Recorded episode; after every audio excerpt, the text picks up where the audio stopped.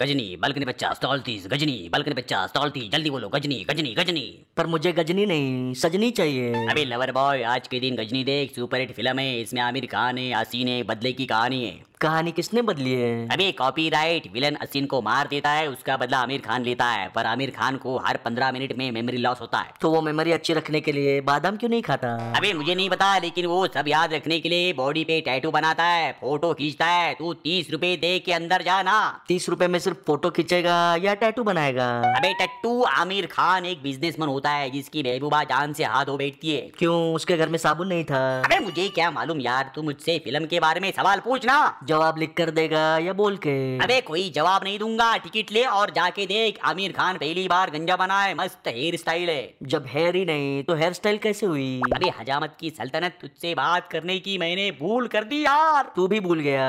अब क्या करेगा टैटू निकालेगा या फोटो खींचेगा अरे यार अब तू नहीं गया ना तो तेरे कान के नीचे खींच दूंगा समझाना कौन से कान दुकान की मकान अबे ईयर के हैप्पी न्यू ईयर किसी इंक्वायरी से सवाल पूछना इंक्वायरी की जगह बनवारी से पूछा तो चलेगा अरे तू किसी से भी पूछ पर यहाँ से प्लीज जाना मेरे भाई प्लीज इज्जत से बोला कि चिढ़ के कैसे भी बोला है प्लीज की स्पेलिंग वही है मेरे भाई स्पेलिंग वही है पर भावना तो अलग है